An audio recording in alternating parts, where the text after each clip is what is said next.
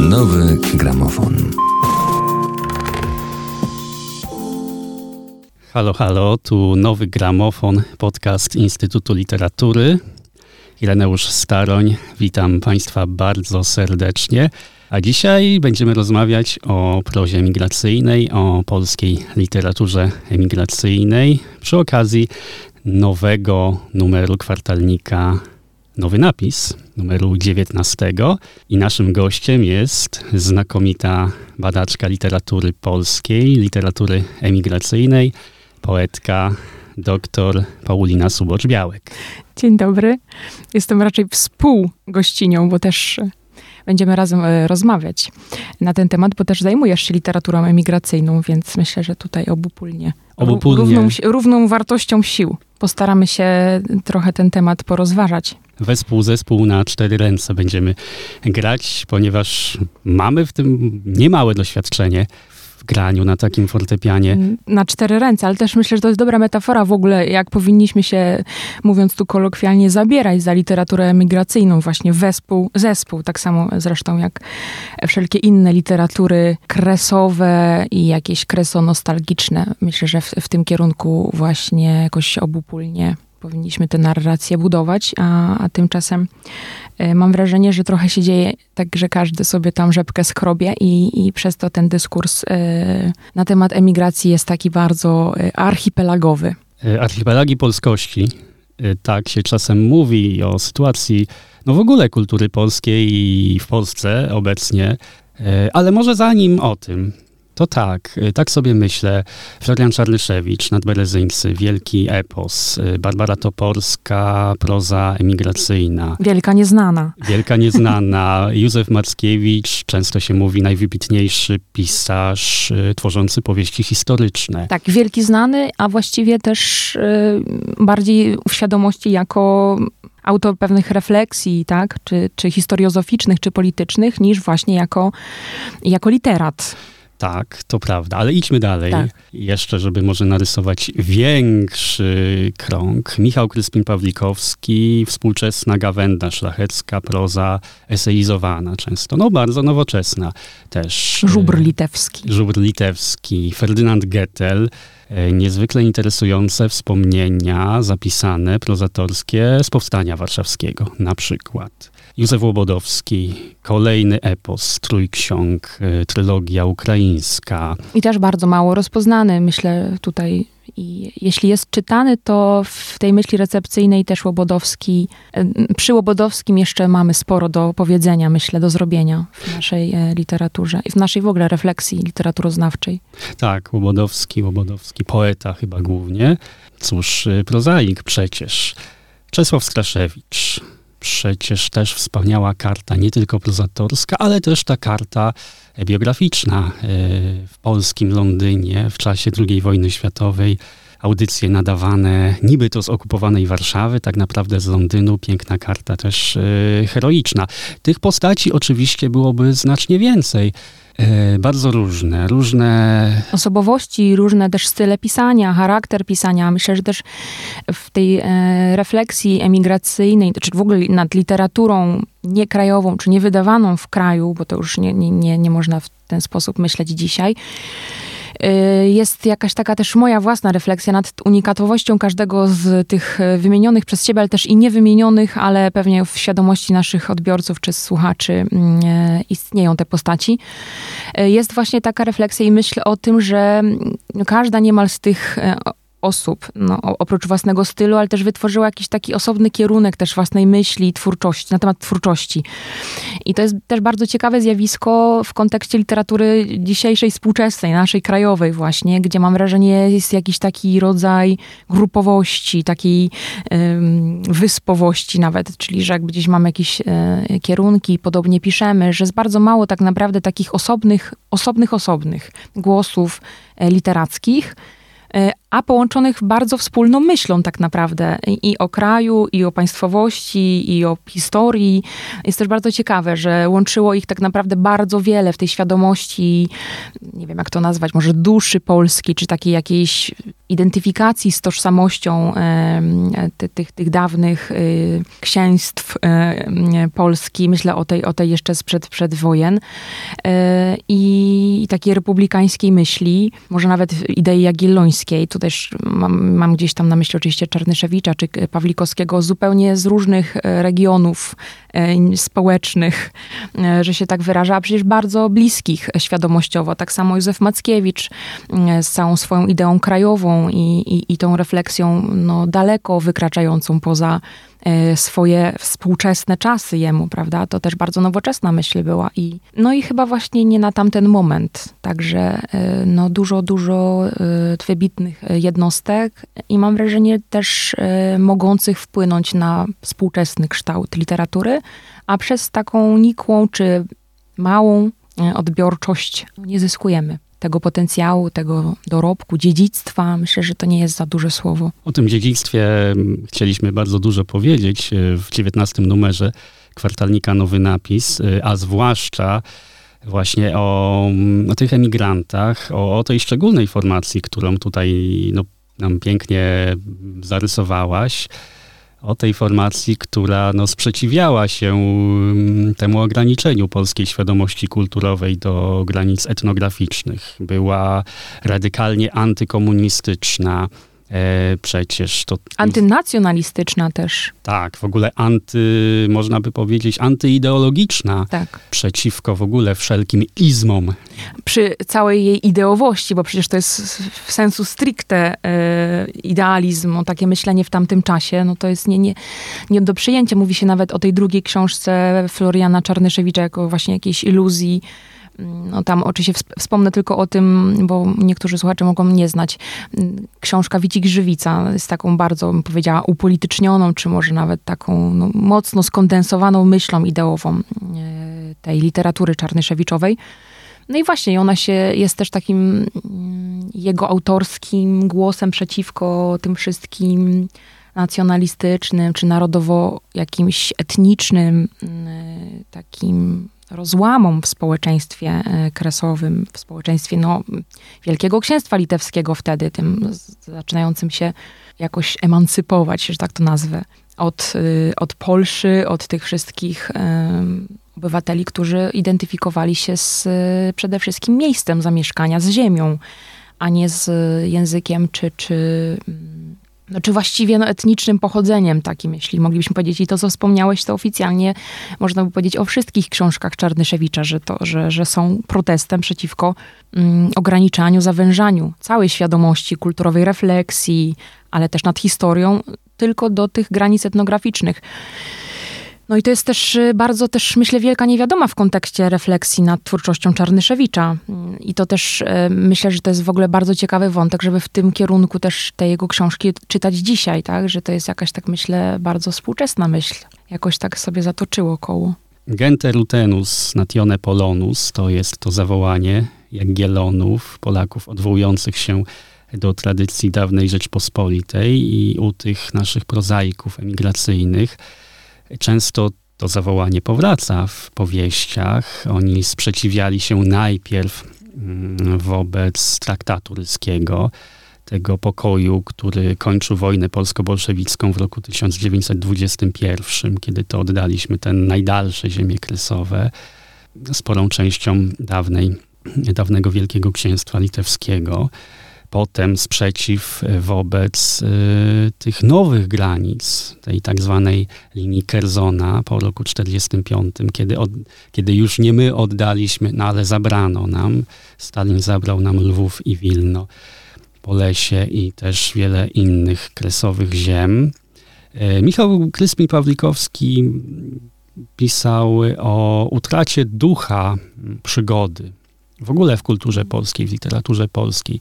On to widział tak, że właśnie po traktacie ryskim, kiedy już ustąpiliśmy, chociaż trochę na wschodzie, no to zasadniczo potem będziemy się tylko cofać, cofać i cofać i on widział to właśnie w takim szerszym kontekście, że traktat ryski, potem linia Kerzona, potem w ogóle sowietyzacja Polski po roku 1945 no tak, tak. To, to jest też, myślę, znamienne w ogóle dla tej, jakby, dla ich pisarstwa i nie tylko myślę o tym takim beletrystycznym pisarstwie, czy, czy no, jeśli chodzi o powieści historyczne, ale w ogóle w esejach, w publicystyce, że to jest właśnie ta szersza myśl, wybiegająca dużo dalej niż doczesna chwila, ale też z takiej perspektywy historiozoficznej. Też zdawali sobie sprawę z takich pewnych tendencji i, i, i mieli jakąś taką dalekowzroczność. Yy, I to też ja myślę, że to może być jeden z takich, oczywiście to jest interpretacja, ale jeden z czynników e, no, niemożności pozostania w kraju z perspektywą kończenia się go właściwie.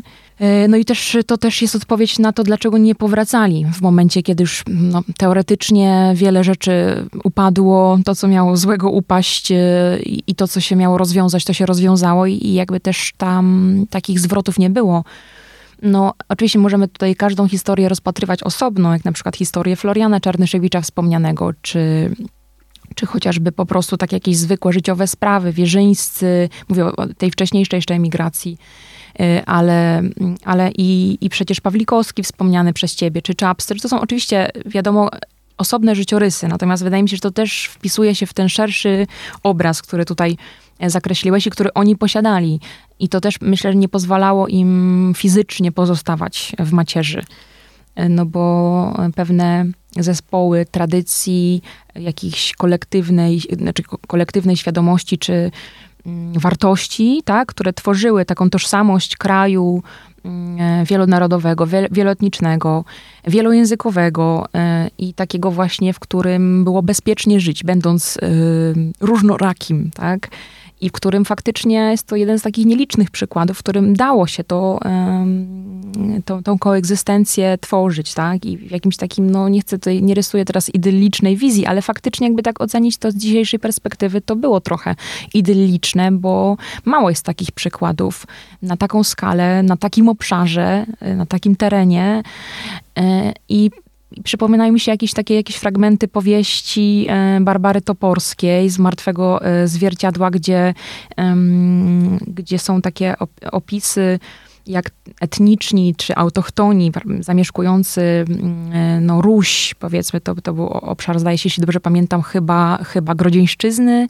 Mm, ale ówczesnej, ale i tam jest taki moment, że po prostu oni po, pod okupacją niemiecką, sowiecką, oni potem, ci autochtoni um, uświadomili sobie, że jednak najlepiej jest no, pod tym polszowym butem, pod, pod tą, e, pod, pod tą pol, polską um, władzą. I, I to faktycznie, myślę, jest znamienne w ogóle, tak? że, że to jest jakaś taka swoistość też tego, mm, co utracili, tak? Że, że to już nie jest ten sam kraj i że właściwie no, też dużo przeszedł. I mam wrażenie, że w tej refleksji nad traumą właściwie, traumami. Nie myślę tylko oczywiście o takich prostych e, tutaj refleksjach, jak, jak trauma wojny i te wydarzenia, które spotkały e, na narody i nacje. Ale myślę o, takim, o takiej refleksji w ogóle nad czymś utraconym, co, co jakby, wiesz, blokada rozwoju kraju, czy jakiejś idei, tak, państwowości i, i, w, i w, pewnym momencie coś, coś się zatrzymuje. I, I, jak sobie z tym poradziliśmy? Mam wrażenie, że po prostu literatura emigracyjna, czy literaci emigracji lepiej, dlatego że w jakimś sensie ich literatura dalej pracowała nad przetwarzaniem tej traumy, nad przetwarzaniem skutków e, właśnie przez e, wciąż odpamiętywanie, powracanie do tej przeszłości, e, odtwarzanie tego co utracone, rysowanie jakichś alternatywnych e, wizji, prawda? Ale w jakimś sensie ten temat pracował. Natomiast literatura krajowa oczywiście rysuje teraz grubą kreską, szkicuje to, żeby to była jasność, że to jest dosyć mocna generalizacja z mojej strony. Natomiast faktycznie no, trzeba było się skupić na tym doczesnym tu i teraz i w jakimś sensie zapomnieniu o tym, co było i po prostu budowania nowej, nowej rzeczywistości. No ale w jakiejś perspektywie pewnie da się to zrobić i nawet wysoko funkcjonować, natomiast faktycznie no, będzie to okupione dużymi stratami no, toż, tożsamościowymi po prostu, bo się wytwarza nowe tożsamości w pewnym sensie, w pewnym sensie z zapomnieniem tych poprzednich, prawda? I, I, myślę, że to jest, to jest jakaś taka moja prywatna diagnoza też w jakimś sensie tego, dlaczego ta literatura emigracyjna i kresowa, czy w ogóle dyskurs kresoznawczy i, i nad literaturą emigracyjną wydawaną poza, poza granicami kraju, no jest dzisiaj właściwie też taki niemodny i czasami niepoprawny, niewygodny. No właśnie z tego też powodu, że mam wrażenie, że inne nacje sobie lepiej z tym poradziły i w jakimś sensie są po prostu skupione tylko na tej faktografii, tak, a nie na tym, co jest poprawne, co niepoprawne, tylko po prostu no, e, na tym, co jest. Myślę, że to jest dobry też przykład, że, żeby jakiś wskazać przykład, no, jakiś dobry moment, żeby wskazać przykład takiego mm, miejsca, czy może nieodległego od nas, które sobie właśnie radzi w jakimś sensie z taką e, narracją na ten temat. Wiem, że troszeczkę odbiegłam, ale ta, ta rozmowa jest taka niesystematyczna, bo mamy tutaj takie właśnie mapowe, archipelagowe tematy, ale z jednej strony właśnie to, za chwilę ten twój przykład tutaj e, podasz, ale mm, no to, to właśnie ta refleksja nad literaturą emigracyjną, jej niedojrzałość w jakimś sensie to, że sobie nie poradziliśmy i się zatrzymaliśmy, tak, w tej traumie, która no właściwie nie pozwala funkcjonować dalej, wytwarza pewne mechanizmy przetrwaniowe i świetnie, natomiast coś z tym trzeba dalej zrobić, bo te mechanizmy przetrwaniowe uniemożliwiają nam opowieść o tym, co było. Opowieść o historii, opowieść o tym, jak było i właściwie też no, blokują pewien dostęp do kanonu, pewien dostęp do edukacyjnego systemu. No oczywiście obserwujemy kilka lat, być może wstecz nie więcej, jakiś taki dobry ruch w stronę wschodu i w stronę e, literatury poza granicami kraju, ale to jest nadal nikła, kropla w morzu potrzeb. A z drugiej strony to, co wspomniałeś i jakaś taka wspólnotowość, szerszy ogląd, z tych czynników jest bardzo dużo, no to... Czuję się wywołany do odpowiedzi, e, ale to dobrze.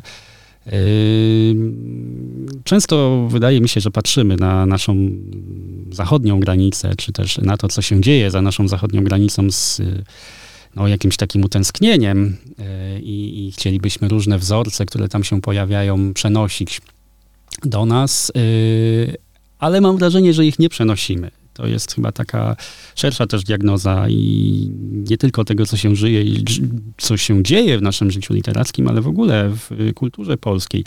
E, jeżeli popatrzymy na Niemcy, tam jest e, podobno sto, sto kilkadziesiąt placówek e, różnych, muzealnych, domów kultury, stowarzyszeń i tak dalej, i tak dalej, to moglibyśmy pewnie wymieniać placówek, które zajmują się dawnymi ziemiami niemieckimi, czyli tymi naszymi polskimi współczesnymi ziemiami zachodnimi i północnymi, e, Dolnym Śląskiem, Pomorzem Zachodnim i tak dalej, i tak dalej. Jeżeli popatrzymy na to, ile takich placówek mamy w Polsce, które by się zajmowały naszymi dawnymi kresami, no to moglibyśmy się zastanawiać, bo nawet jeszcze nie mamy wciąż Muzeum Kresów Wschodnich i, i w ogóle ziem dawnej Rzeczypospolitej. To muzeum jest w budowie, ono będzie w Lublinie, ale to są dopiero ostatnie lata. Kiedy pojedzie się na przykład do Gerlitz, tuż y, przy polskiej granicy, tam jest Muzeum Śląskie. No to Muzeum Śląskie nie dotyczy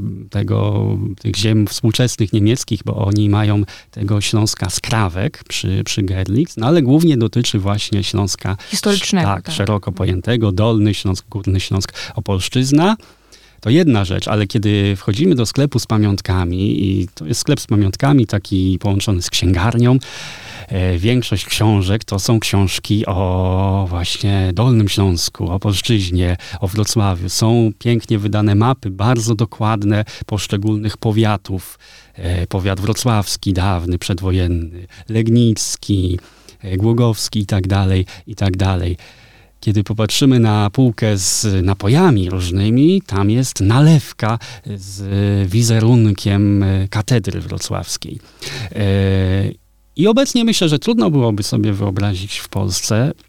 Oczywiście tu nie chodzi o jakieś analogie, no bo to są pewne różne sytuacje historyczne, ale chodzi o analogię, jeżeli chodzi o właśnie politykę kulturalną. E, polski przemyśl tuż przy granicy ze współczesną Ukrainą, czy tam mamy muzeum dawnej Galicji Wschodniej, czy kiedy wchodzimy do sklepu z pamiątkami, mamy tam na przykład nalewkę z katedrą lwowską. E, no oczywiście nie mamy i to też z przyczyn takich politycznych, e, no bo to ktoś na wschodzie źle by to widział, byłoby mu, to, byłoby mu przykro, prawda, bo to jest zawłaszczanie pamięci i tak dalej, i tak dalej. Tu wszystkie te nasze takie dyskursy które mają nas w dół ściągać, e, włączają się nam. Ale właśnie to, też dobrze tutaj ująłeś to, ale to się wpisuje w tą całą narrację, że to jest gdzieś wewnętrzne, bo też, też tego nikt zewnętrznie nam nie, za, nie zarzucał nigdy, że ta refleksja historyczna jest taka powiedzmy egoistyczna czy egocentryczna, wręcz przeciwnie. Nawet na Wileńszczyźnie nie znajdziesz takich, takich miejsc, o których wspomniałeś, jeśli chodzi o ten Zgorzelec i, i Gerlitz, przedzielone wodą.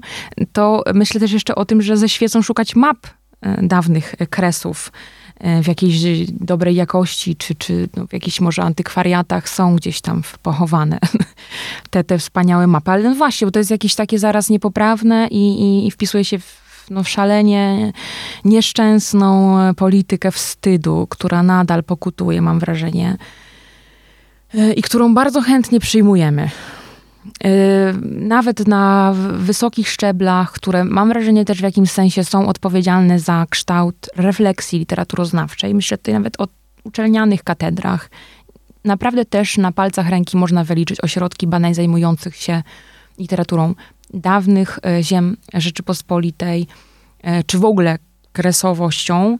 Są to zazwyczaj jakieś ośrodki badań nad kolonializmem i to też jakby zupełnie inna odnoga refleksji. A druga rzecz, no już o literaturze emigracyjnej nie wspomnę, tak? Mm, także też tutaj są to, myślę, takie, takie miejsca, które należałoby uleczyć. I staramy się leczyć. Y, Powiedzmy też o tych jasnych punktach, no bo zdiagnozowaliśmy pewien stan kultury polskiej, który no, nie zawsze jest y, stanem jasnym, ale właśnie te jasne punkty. E, przecież to są książki, które no, świetnie się czyta, także współcześnie, no, są świetnie zrobione literacko. Chociażby u Józefa Mackiewicza mamy wielkie partie takich opisów, które są w zasadzie jakimś gotowym, no można by powiedzieć, scenorysem y, kadrów filmowych. Tak, no świetnie napisane, ale zresztą też jest jakiś zwrot ku realizmowi dzisiaj. To też jest dobrze czyta po prostu współczesnemu czytelnikowi. Chociaż literatura Józefa Mackiewicza, tak samo jak i jego małżonki, bardzo niedocenionej zresztą, żyjącej w cieniu e, tej twórczości, E, jest trudna, jest gęsta, jest przepełniona różnymi znaczeniami, często potrójnie zakodowana jakimiś sensami, no ale też takie czytanie medytacyjne po fragmenta, fragmentami czy cytatami jest dziś modne dosyć, lapidarne, jakieś takie, wiesz, wyimki, fragmenty. Natomiast faktycznie w takiej w takiej refleksji nad tą atrakcyjnością czytelniczą, o której wspomniałeś, to też no, warto byłoby wspomnieć o przecież no, epopeiczności tych dzieł. Pawlikowski, Czarnyszewicz.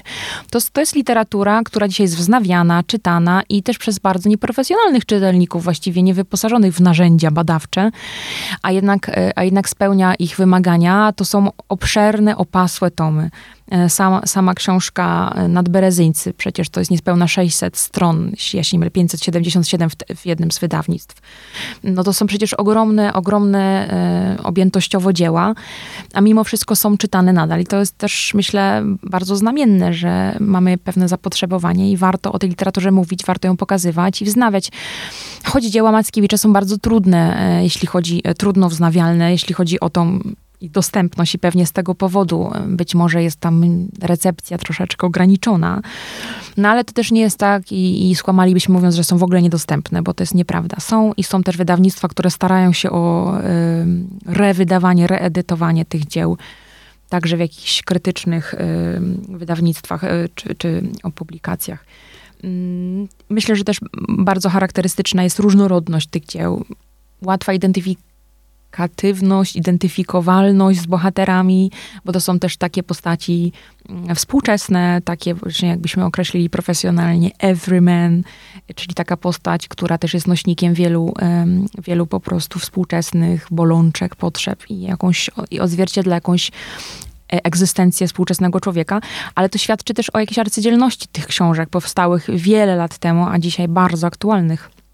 Powiedzmy może jeszcze zmierzając powoli ku końcowi naszego spotkania o tym, co ostatnio odkrywasz w literaturze migracyjnej, e, a mianowicie o Barbarze Toporskiej, która no, jest obecna jakoś, ale chyba w takiej szerszej świadomości niekoniecznie.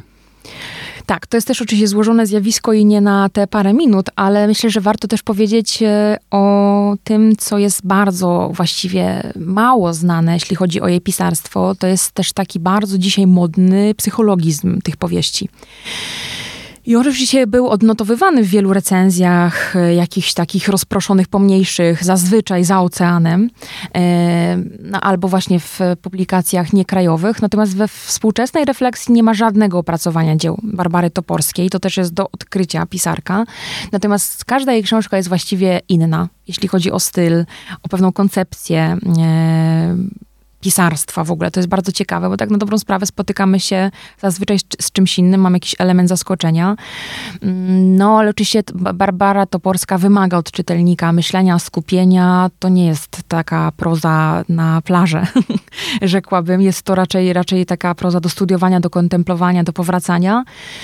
No i też przede wszystkim myślę, że to jest taka ciekawa perspektywa um, tradycji literatury zaczerpniętej w znaczy czerpiącej wprost z międzywojnia czyli z tej literatury dwudziestolecia e, literackiego, czyli pełnej eksperymentów, takich zwrotów akcji, pewnych może kompozycji trochę zawieszonych, początek dłuższy, gdzieś skrócony, jakaś taka kompozycja klamrowa, czyli dużo takich też bardzo interesujących zabiegów mm, formalnych, więc też myślę, że taka dobra zabawa czytelnicza z tym, co tam się odkrywa i, i bardzo często zaskakuje a z drugiej strony przenikliwość y, tej refleksji nad psychiką ludzką i taką złożonością jej, to też bardzo jakoś imponuje mi osobiście, w tym sensie, że, że dostęp do takiej wiedzy, jaką mamy dzisiaj, miała autorka pisząca no wiele, wiele lat temu. No i też to, to myślę, że jest e, ważne, żeby podkreślać, jeśli chodzi o Barbarę Toporską, że to jest jakaś taka przenikliwość umysłu. Myślę, że to też jest bardzo istotne, że żyła w cieniu e, wybitnego męża e, i też bardzo skupiała się na pracy jego, pracy i pomocy w jego pracy. To też była świetna, świetna osoba, która opracowywała jego dzieła i krytyczne. Potem też była autorką przecież opracowania listów, jakichś publikacji jego Zresztą nadawała tytuły niektórym jego dziełom, więc też myślę, że to jest bardzo istotne. A co jest najbardziej chyba fascynujące, że zlewała się kompletnie myślą e, historiozoficzną, polityczną ze swoim małżonkiem. Więc mam wrażenie, że, że, że to nie jest tylko duet, ale że to jest jakaś po prostu nierozłączna, e, taka wiesz, kompatybilna para. Mm, no niepowtarzalna zdecydowanie no, w skali literatury i krajowej i myśl, być może też europejskiej. Nasi niepowtarzalni emigranci wracają do domu. Polska proza emigracyjna wraca do domu, czego świadectwem jest także ostatni numer kwartalnika Nowy Napis, numer 19, właśnie o tytule Proza emigracyjna. Polecamy bardzo serdecznie i tutaj zresztą mamy autorkę jednego ze szkiców też e, z nami dzisiaj i Cóż, Państwa i moim gościem była dr Paulina Subocz-Białek. Bardzo Ci dziękuję. Ja również. A współrozmawiał ze mną dr Ireneusz Staroń. Program powstał w Instytucie Literatury w Krakowie.